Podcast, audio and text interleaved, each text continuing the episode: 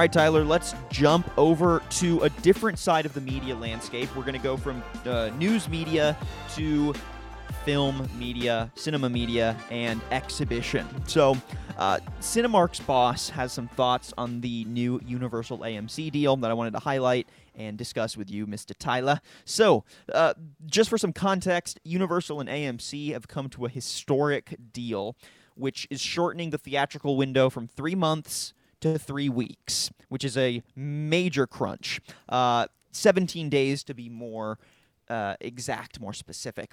Basically, this is going to keep movies in their exclusive theater phase if they are in an AMC theater and they're a Universal movie.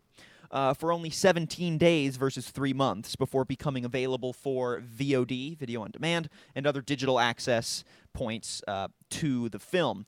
Uh, part of the deal is that AMC gets a cut from the digital revenue on streaming this content, but uh, that's a huge, huge reduction in time where the movie theater had exclusive, uh, you know, revenue generating potential for exhibition of the movie.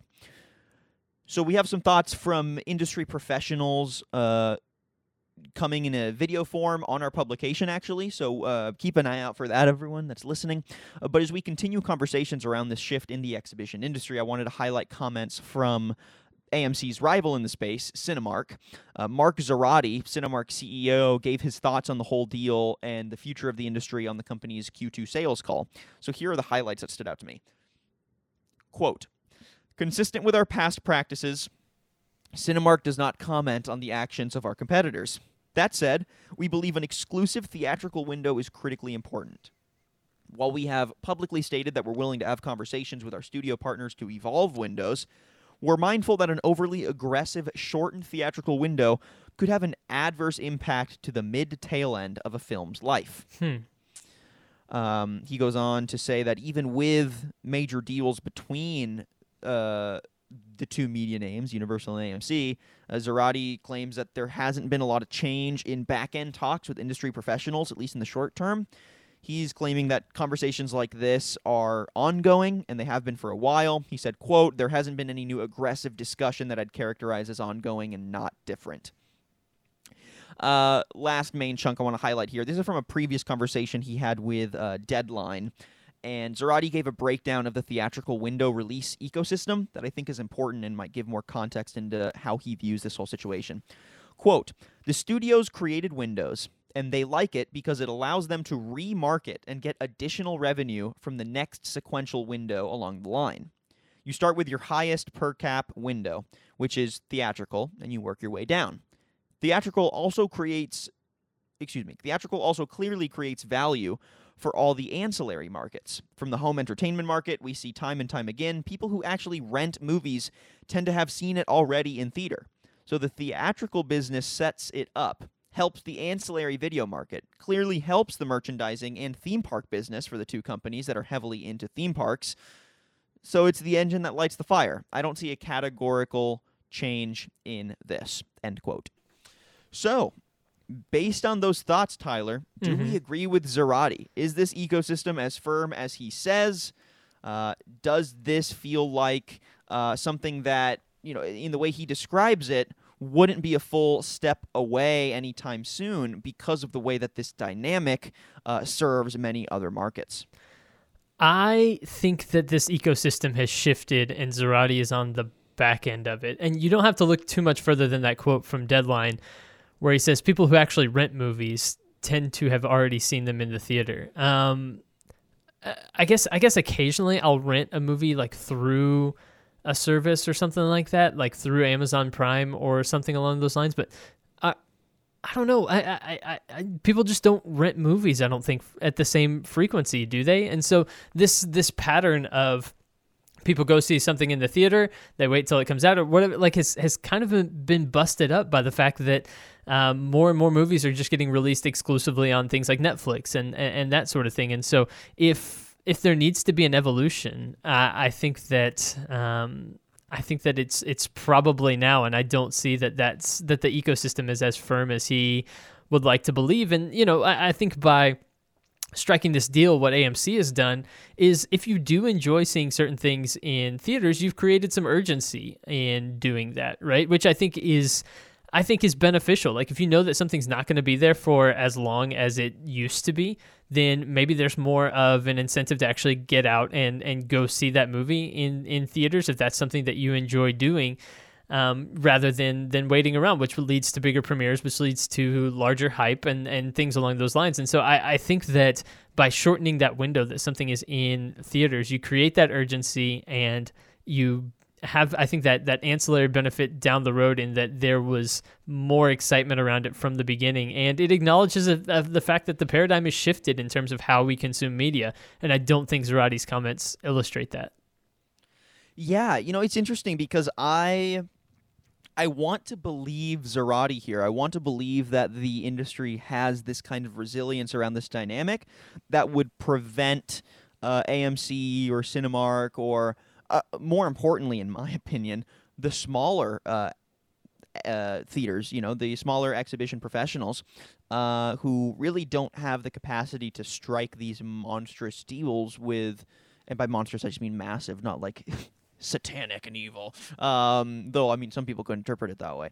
Uh, you know, th- these deals that will uh, invariably uh, hurt if they become widespread the smallest players in the space. Again, sort of reaffirming how COVID has been. Uh, really uh, widening the gap between small business and uh, you know corporate massive chains that lead in many of their industries right now.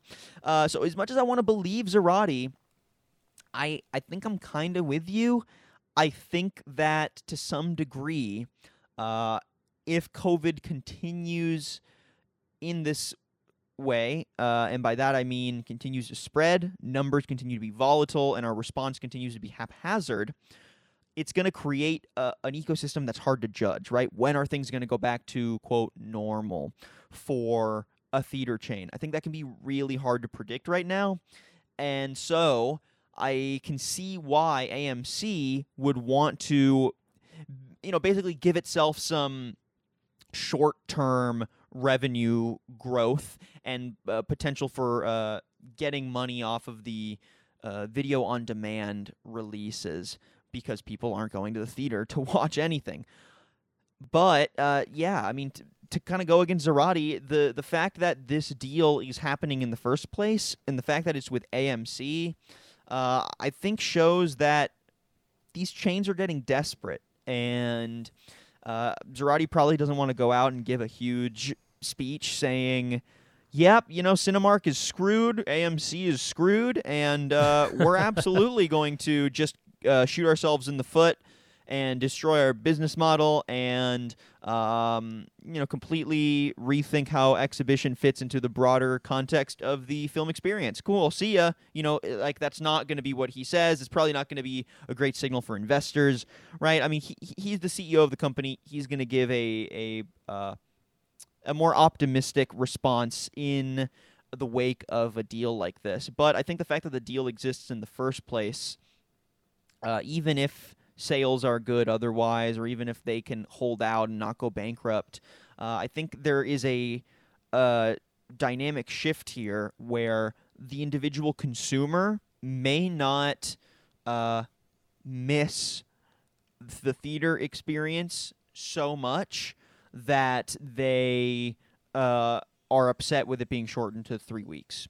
Um, data shows that that is where most of the revenue happens, anyways, for uh, these theater chains and uh, for a film. Like the majority of the watching is going to happen in the first three weeks, which is part of what influenced this AMC Universal deal. Mm-hmm. And if we just see chains reduce in number and the theater experience get, uh, you know, crushed in many ways, uh, if the expansion of at home technology solutions and quality continues to grow, will consumers care? And uh, you know, I think I think what this is showing us is that the exhibition industry is becoming more of a niche experience. It's not the way to access these films anymore. And AMC and Universal, uh, you know, I, I I think for the exhibition industry, excuse me, um, AMC's move looks like they're shooting themselves in the foot. AMC could be seeing this as this is just the way the direction of the industry is going, Right. and we need we need to adapt, and uh, we need to uh, be realistic about how people are consuming film in theaters.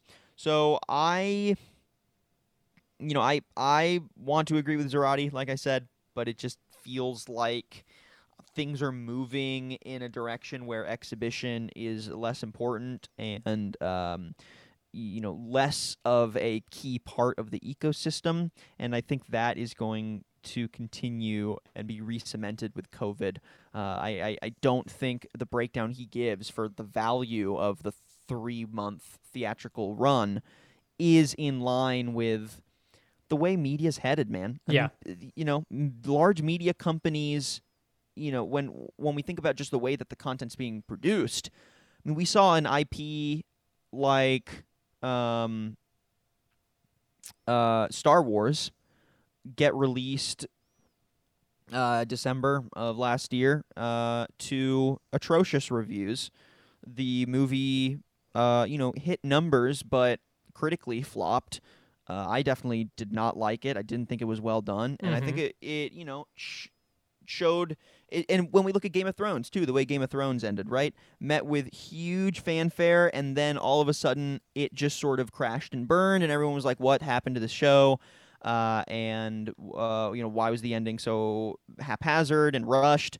And I think it just goes to show that uh, major media studios are producing content at a rate and in a way that isn't really about oh we need to create an experience where the art is going to be enjoyed in the medium that is most important Mhm. uh, not saying that film isn't being created in that way at all but the major studios you know this is a business operation for them it's not an art operation so pumping out major motion pictures and blockbusters if they can do it in a way that gets them more immediate video on demand um, revenue right. and uh, you know continues the trend forward of like boom this is the perfect opportunity to uh, change our business model to be more focused on growth growth growth and speed speed speed of content then you know perfect. This totally fits in line with what we're already doing. Let's just ramp it up and really go 100% on you know uh, movies are only going to be in theaters for three weeks so we need to pump out the rate that we're getting these movies out. Doesn't matter if they're fantastic or mediocre as long as they are advertised well and make us money and we can retain the video on demand revenue boom we win Uh, that mentality and trend is very apparent in the business operations of the of the cinema and just more broadly the media industry today. And so I Mhm. think those dynamics are going to win out over some uh, idea that the theatrical release window is like an important step in the ecosystem. I think many people don't give a damn about that step in the ecosystem. Like there's not some obligation to respect that step in the ecosystem. What they want to see is how can we adapt and continue to grow and make more of a profit, especially as COVID, you know, wrecks the industry. How can we come out on top? I think the way to, the way to do that is just retaining the content more and pumping it out even faster. And that's what this deal looks like. That's why I, I unfortunately cannot agree with Zoradi completely. I'm with you. I'm with you, man. Yeah, it's tough. This was a snippet from Business Casual with Daniel Litwin and Tyler Kern, your B2B morning radio show. Tune in Wednesdays and Fridays at 9 a.m. Central on the Simple Radio app or marketscale.com slash industries.